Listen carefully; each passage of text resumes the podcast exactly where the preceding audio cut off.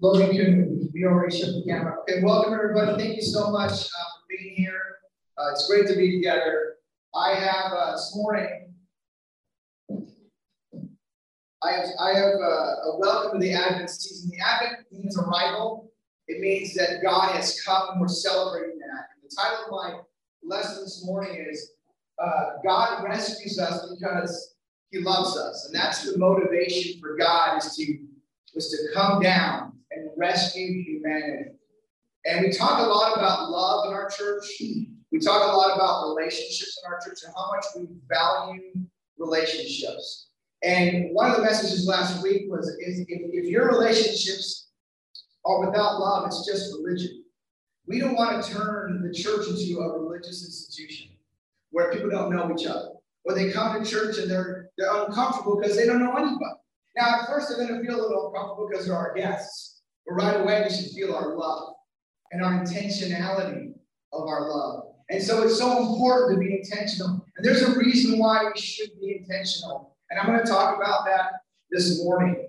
Um, I'm going to take a look at a, of, a, of a scripture that you may not view it the way I've seen the scripture. You know, I've read this passage in many, many, many Bible studies. I, I read this during the church study. We always go to this passage.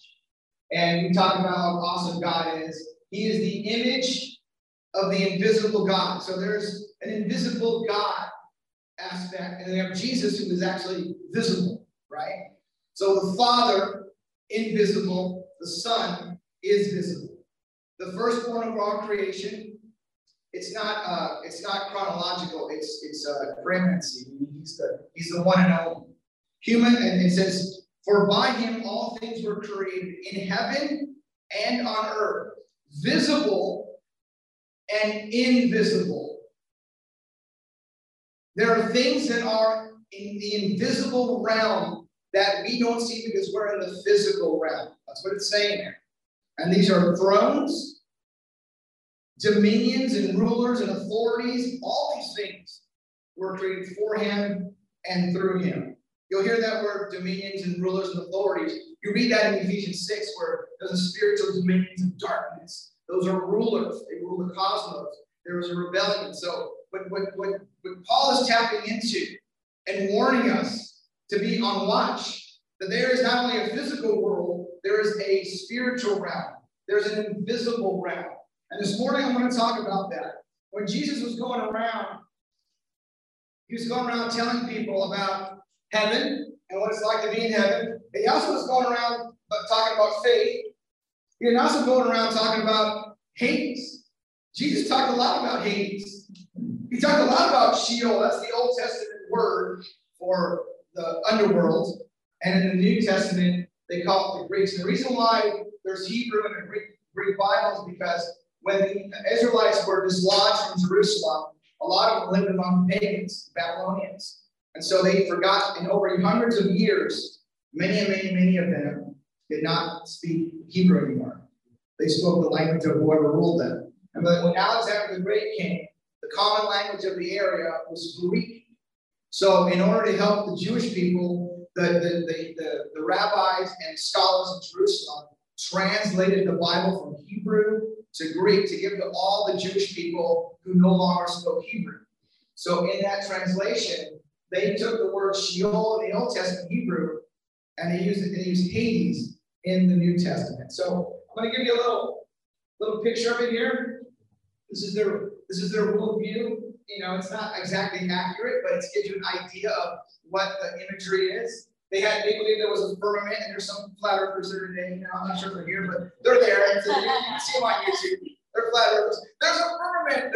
that was just their understanding of it. It's not really a firmament. That's just how they viewed the stars and have. Didn't have satellites. Didn't have anything like that. And so, and so they viewed the earth. They viewed what's under the earth. They viewed that as Sheol or Hades or the underworld. And underneath that, there was this place called the abyss, the great deep. So this was their kind of understanding. And so this language, this imagery is in the scriptures to teach us something, to, to motivate us, to educate us. So Jesus, when he's going around in the different towns, he gives them a little warning. He warns people. Like he was great. Like Jesus was super loving. When the leper came, he healed them. When the blind man came, he, you know, he put a little saliva of mud in his eyes, and he was amazing. But there's also he he kind of gave us some reality as well. So he goes, "Woe to you! These are the towns that were going. We rejected Jesus. We don't want you here. Leave our town." He was kind of going around town to town, doing some miracles and, and, and teaching about God, and, and they rejected him. This is what he says: "Woe to you, Chorazin! Woe to you, Bethsaida!" These are the t- local towns in the northern part of uh, Galilee. For if the miracles that were performed in you had been performed in Tyre and Sidon, they would have repented long ago. Tyre and Sidon are like non-Hebrew areas, non-Jewish. In fact, they were pagans. So if I would these miracles over there, they wouldn't believe. But the people that were supposed to believe in me did not believe it. So he kind of he kind of gives them some some admonishment here. Uh, they would have repented, sitting in sackcloth and ashes. But it'll be more bearable for Tyre and Sidon the, at the judgment than for you. And you, Capernaum, you'll be Will you be lifted to heavens? No, you'll go down to Hades. You start wondering, wow, what is Hades? What is that place? What is Sheol? I mean, when I talk to some disciples, they don't really understand what that is. And so, but it's all over the scripture. So this morning, I hope to celebrate the Advent by teaching a little bit about uh, the importance of our love and how intentional we ought to be, we should be with others. You know, it, it starts in, I'm just going to go over a few times the word Sheol is used in the Bible. It's used in the Bible in Genesis 37, verse 35. This is where Jacob, his son Joseph, he finds out he's dead. He's not really dead, but he thinks he's dead his brothers sold him into, into slavery, right? So he thinks he's dead. And so he says this. This is a righteous man with a righteous family. And this is what he says. All his sons and all his daughters rose up to comfort him but he refused to be comforted. I can understand that. He was, he's lost his son, right? My son's gone. I'm totally torn out. Don't. I can really hear. When I'm struggling, don't comfort me. Let me let me just do my you know my misery. No, I shall go down into Sheol. I shall go down into this grave, this this underworld. So my son, mourning, thus his father wept for him. There was this fear that you would be left down in Sheol. That you, the hope was that God would rescue you when you're there. So when you pass, when, when everyone who's passed up until now is in what the Hebrews would call Sheol, and the Greeks would call Hades, they're there. And the hope is God will rescue us from that place. God will bring us out of Hades into what we want to be called heaven. There are very few, there are very few humans who are in heaven that skipped Hades. Maybe you know who, some of them are. One of them was Elijah. He didn't go down to Hades. He skipped it. Enoch was another one, right? So you guys that, you know, the guys like, yeah, come on in. But for the rest of us, most likely, we're going to be down there with Jacob and his sons. So the righteous are in Sheol. And then there was this really, really evil clan called Korah. And they opposed Moses and they and they uh, were rejecting God's decision to appoint Moses to lead the Israelites. They didn't like it. They were jealous. They were upset. And so they rebelled against God. And, and so the, there was a test in front say who would, who would, who would, who did God choose? And Moses said, if God chose me uh, and he didn't choose you, the ground will swallow you up. And so this verse in Numbers 16, verse 32, is the ending of this rebellion. And look what the Hebrew Bible says. And the earth opened its mouth and swallowed them up with their households and all the people who belonged to Korah and all their goods. So they and all that belonged to them went down alive into Sheol. The earth closed over them and they perished in the midst of the assembly. In the Greek, the Hades is there's a Greek god named Hades, and in Homer's uh, literature, whenever you put on the helmet of Hades, you were invisible. So this is an invisible realm. This is an invisible reality. This is something we don't see. This is what Colossians says. There are things visible and invisible that are parallel to us. We just don't see them. It's a catchword they use because Hades is not of this earth. Sheol is not of this earth. It's not heaven, but it's a place where the righteous and the evil both go. The exceptions are Enoch, Elijah, and, and maybe, maybe Moses, who knows. And it's an alternate reality that you can't actually go and visit unless you you die. Jesus says there'll be judgment for the ones who rejects him. They'll end up in Hades. So this is a very important topic as we talk about Jesus and coming and being birthed and the advent. And what do you do? The hope was there wasn't a lot of heaven talk in the Old Testament. The reality was we're going down in the underworld. And the hope was, God, will you rescue us? God, please rescue us from the underworld. In Isaiah 26, it gives us a little bit of an imagery of what this place is like. But your dead will live, Lord. Their bodies will rise. There's a little bit of hope. Like, hey, how do we get out of here? Let those who dwell in the dust wake up and shout for joy. The answer was like, we hope we wake up and we're in Sheol and it's good. We hope that we wake up and we go, yes, I made it. That's the hope. Your dew is like the dew of the morning. The earth will give birth to her dead. Go, my people, enter your rooms and shut the door behind you. The Hebrew word there is chambers. And hide yourself for a little while until his wrath has passed by. In the Jewish literature, between the Old Testament and the New Testament, a lot of Jews had a lot, rabbis had commentary on Hades. And if you ever dip into that material, you'll find that there are, there are different chambers and different rooms in Hades. And these chambers of souls was Sheol. Within Sheol, there's these compartments within it. You know, I remember Jesus saying there are a lot of rooms in my father's house. I'm not sure he was talking about Hades or heaven, but there are these chambers. And so the hope is that you're in the chambers where it's good and you wake up and it's joyful and it's awesome. So the souls of the dead are pictured as dwelling rooms in the underworld, waiting for the general resurrection when the souls will be reunited with their bodies. Paul talks about. So you're not in your physical body anymore. Your soul is now in the invisible realm of the underworld, Sheol, Hades. So it's it's amazing. And so there's this there's this hope that the righteous are in peace in Sheol. There's this hope that, hey, I've lived a faithful life. I've lived a committed life to God. I committed all the way to the end. There is this peace at death in Sheol. The righteous man perishes, and no one lays it to heart. Devout men are taken away while no one understands, for the righteous man is taken away from calamity. He enters into peace. They, they rest in their beds, those who wrought righteously. There's this awaiting of, man, when I go to Sheol, it might not be terrible. It might be good. It might be peaceful. I might have my own room finally, my own closet. Can I, can I get an amen from the Marriott Brothers? Can I get our own closets? We might get in.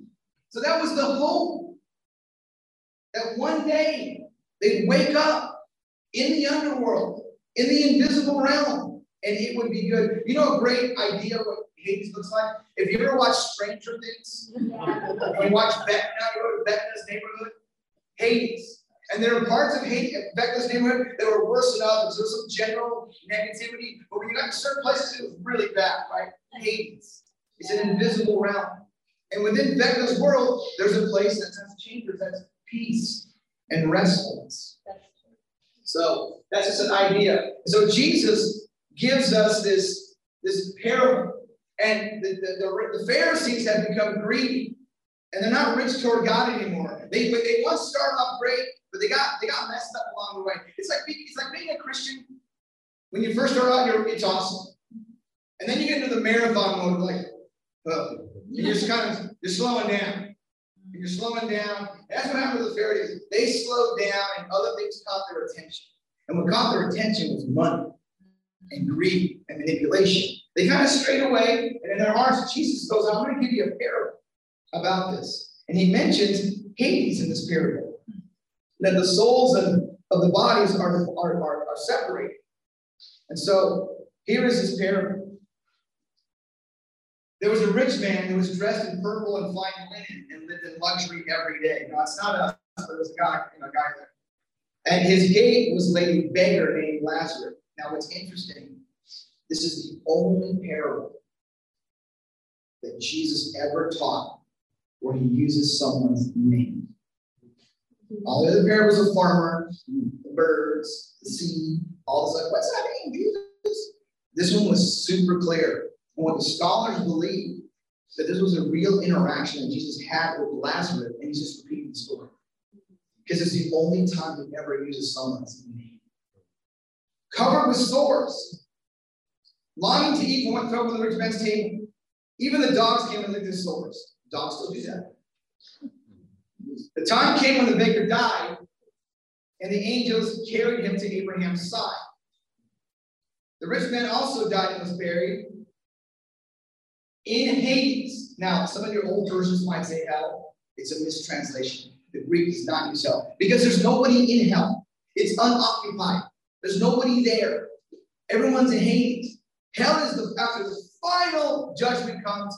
Then the devil, his angels, the authorities, all the evil goes there. Right now, there's no one there. Right? So you can't tell someone to go to hell because no, you can't, you can't get in. You just can't get in. You can't get in right? In Hades, where there is torment, he looked up and saw Abraham far away, by Lazarus by his side. Underworld compartments of the Old Testament talk of rooms and chambers. So there's a section of Hades that, the, that there's, there's some torment going on. There is not, it's not a good situation. And verse 24, so he called to him, Father Abraham, have pity on me and send Lazarus to dip the tip of his finger in water and cool my tongue because I'm in agony in this fire. It's a temporary, right? This is a temporary place as we know it now, standing in the New Testament. We know this is a temporary place of punishment. He's talking to the Pharisees here. But Abraham replied, Son, remember that you in your lifetime, you received your good things while Lazarus received bad things. But now he is being comforted here. He's rejoicing, and you're in agony. And besides all this, between us and you is a great chasm that has been set in place so that those who want to go from here to you cannot. And you cannot come, you cannot cross over from there to us. These chambers, the final destination when one passes away, it's irreversible. You cannot change it. There is no, there is no purgatory where you can say enough prayers or light enough candles for your lost loved ones and hope they, they cannot switch sides. This is why your love has to be intentional. Because there's a lot at stake. I know as Christianity is awesome, we love each other, but Jesus talked more about Hades than he did about faith.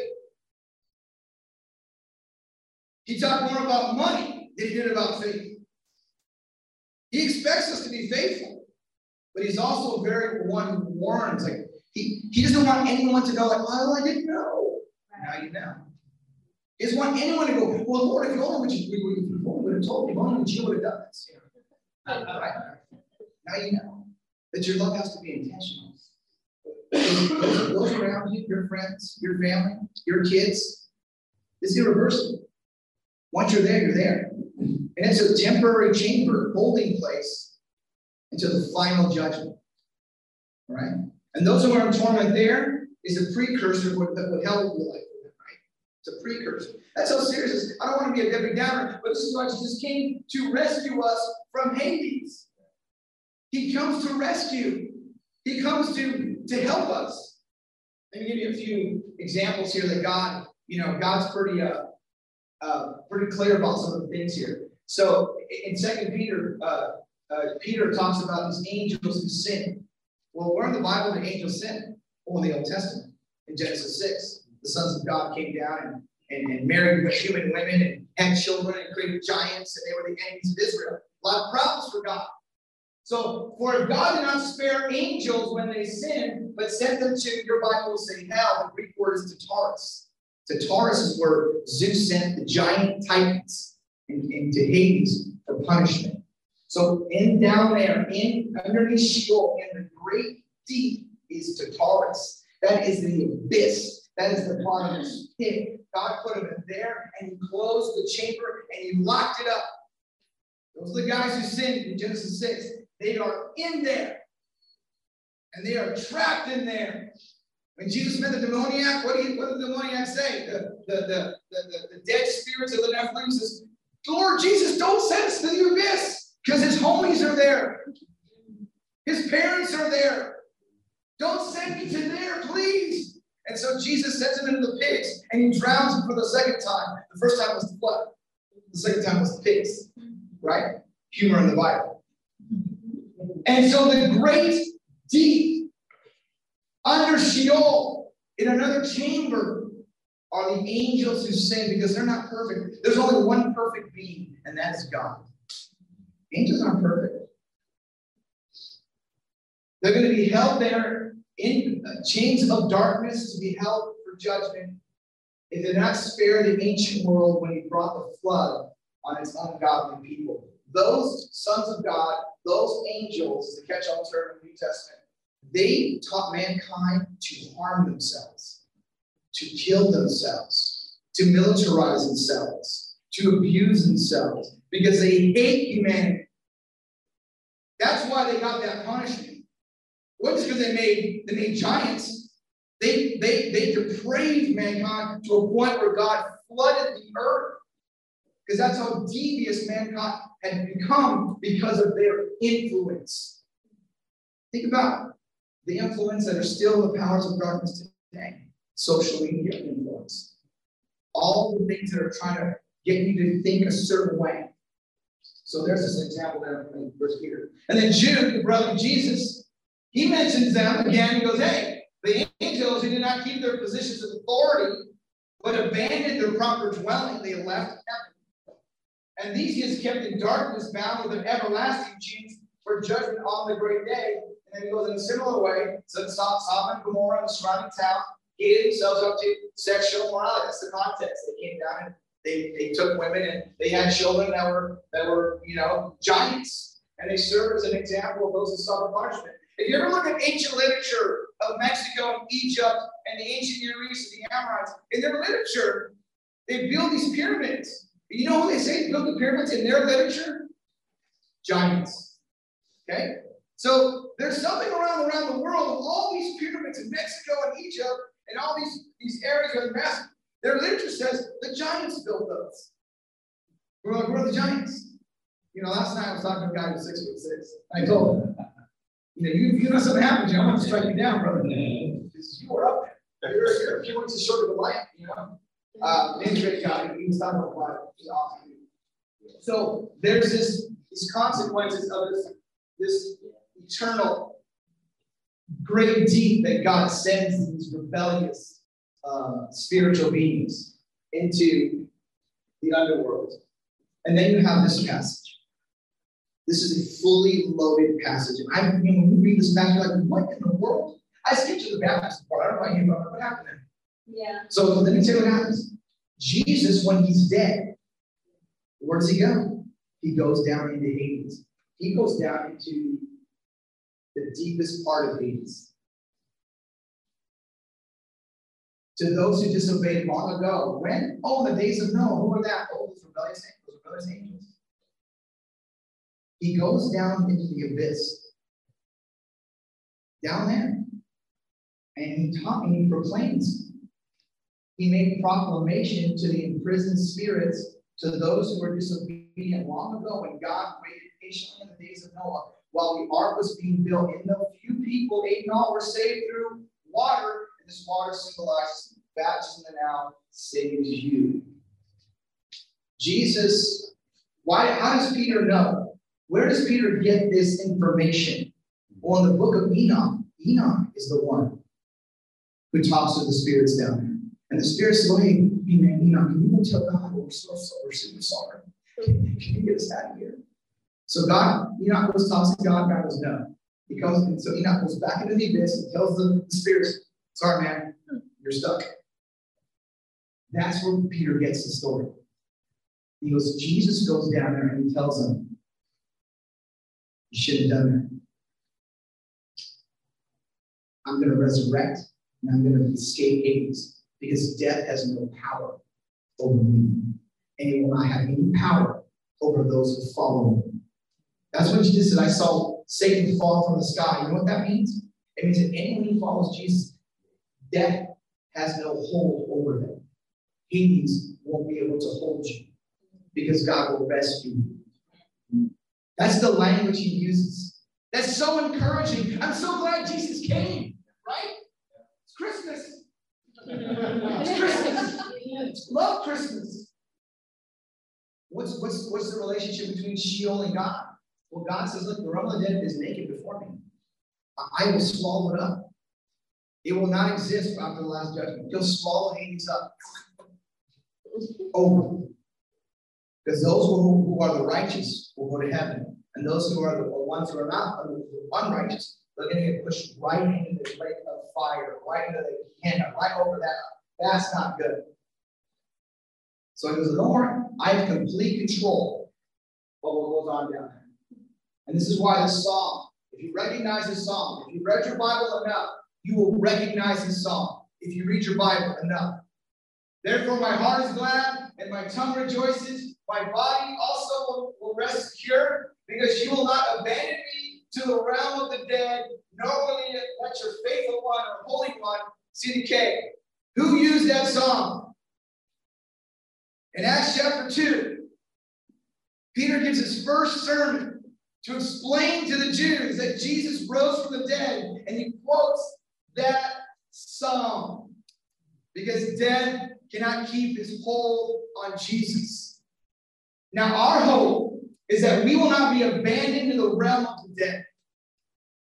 That was the hope. I don't want to be left here. And, and Peter quotes the song in his first sermon, and 3,000 Jewish men and women respond and are baptized. Amazing. Because they understand, they get it. They get when I'm dead, when I'm older, or when I'm young, or something happens to me tragically, that's where people go. That's where they end up. They end up in Sheol or Hades. This is Hosea chapter 13. I will deliver this people from the power of the grave. It's God talking. I will redeem them from death. Where, O death, are your plague? Where, O, de- o grave, is your destruction? Paul quotes that in 1 Corinthians 15 when he talks about the resurrection. Where is, where is your sting, O death? Because God will rescue his faithful from the grave. He'll rescue you from Sheol. He'll rescue you from Hades. That's why it's so important that you stay committed to Jesus to the end. I know it's rough. I know you have bad seasons. I know sometimes your marriage is horrible. So is mine. I understand you fight with each other. I understand you can get bitter with each other. I get all that. You get angry with each other. You're hurt by one another. We get that. But don't lose your commitment to Jesus. Don't ever lose it. I know the church is wonky and messed up half the time. Yes, I understand because I lead the church, right? Don't you got to see the problems? I know I see them. And I'm like, I yeah, yeah, yeah, yeah, you know. But it's the church. It's the island of misfit, misfit disciples. Like that's who we are sometimes. Misfit toys. That's us. That's us. Sometimes we feel like, is the church even going to make it? Yes. To stay faithful. Yes, stay devoted. Yes, stay committed. Yes, yes to all these things. Because at the end, we can say, Where, O death, is your sting? Where, O death, O grave, is your destruction? Because he'll deliver us. Isn't that awesome? That's why Jesus came. It's called Advent. It's called the arrival. That's the best, the best. Take this Amazon card back. I want Jesus, right? right? First, we spend it, then take it, right? It's amazing present. It's an amazing gift. This is all in the scriptures. This is all here. This is why our love has to be intentional. I want you to make a list of people, and you're, I don't know if you want to write it down, make a mental note, or put it in your little notes. I want you to make a list of people that are in your life that you intentionally love in the hopes of bringing them to Jesus. And one way you do that is by sharing your transformational experience with Jesus. When it's appropriate, you know, it's such a read off, right? Have a little dinner, have a little fellowship, hang out a few times, you know. I always know when I'm in someone's good graces when I start cursing. Oh, thanks God. He doesn't think normal now, right? I'm in. Once they start cursing, I'm like, I'm in. We're friends, you know. At first, oh, it's always proper, uh, especially when I ask them what I do minister. Then they get really proper for a little while. So I got to hang out extra, extra, extra. And then they start talking the, the, the, the I'm like, yes, we are friends. Because I want them just to be himself. Because that's what I want to share my story. I want to share my transformation. So it takes time, but be intentional. So make a list because you know I check it twice, right? And you want the naughty ones on there too, right? The naughty list, right? But you also want those who, you know, that are faithful too. So it's a balance of, hey, there's a naughty list and there's a good list, right? So you want both. You want to encourage the disciples and you want the naughty list, you want to encourage them, right? You're just doing it both, right? You're just like Santa, right? We're doing both. Those around you, your friends, your family. I went to a party last night with my neighbor at a tamale party. We were there eating tamales and drinking different spirits and having a good time. And, and it was great. And we're fellowshipping. And, you know, and it's just awesome to meet people because I'm like, you know, I'm looking for a relationship. I'm looking to create my list because I want to invest time into them. I want to invest my life into them. That's why if we don't do that, without love, it's just religion. We want to be that. We want to be these people. We want to be the people of God. So I hope this encourages you in the Advent season, to kick off the Christmas season, is that Jesus comes and we sang some great songs. We're also going to take communion right now. And I want you to think about your relationship with God. I want you to think about that in the realm that's invisible. Okay, let's bow our heads and pray. God, thank you so much for just this opportunity to reflect on you and the, the, the words of Jesus and the reality Bible. This great, amazing story of Bible. Thank you so much for coming. Thank you so much for rescuing us from the realm of the dead. We're so looking forward to waking up and shouting for joy, God. Be happy that we died faithful to you. We committed our life to you, God. We're so thankful for this time. Thank you for the sacrifice of the amazing, the amazing and the one and only Jesus to die on the cross, but also just be born and live, live with us as humans and then raised from the dead. Thank you so much. It's in Jesus' name we pray. Amen.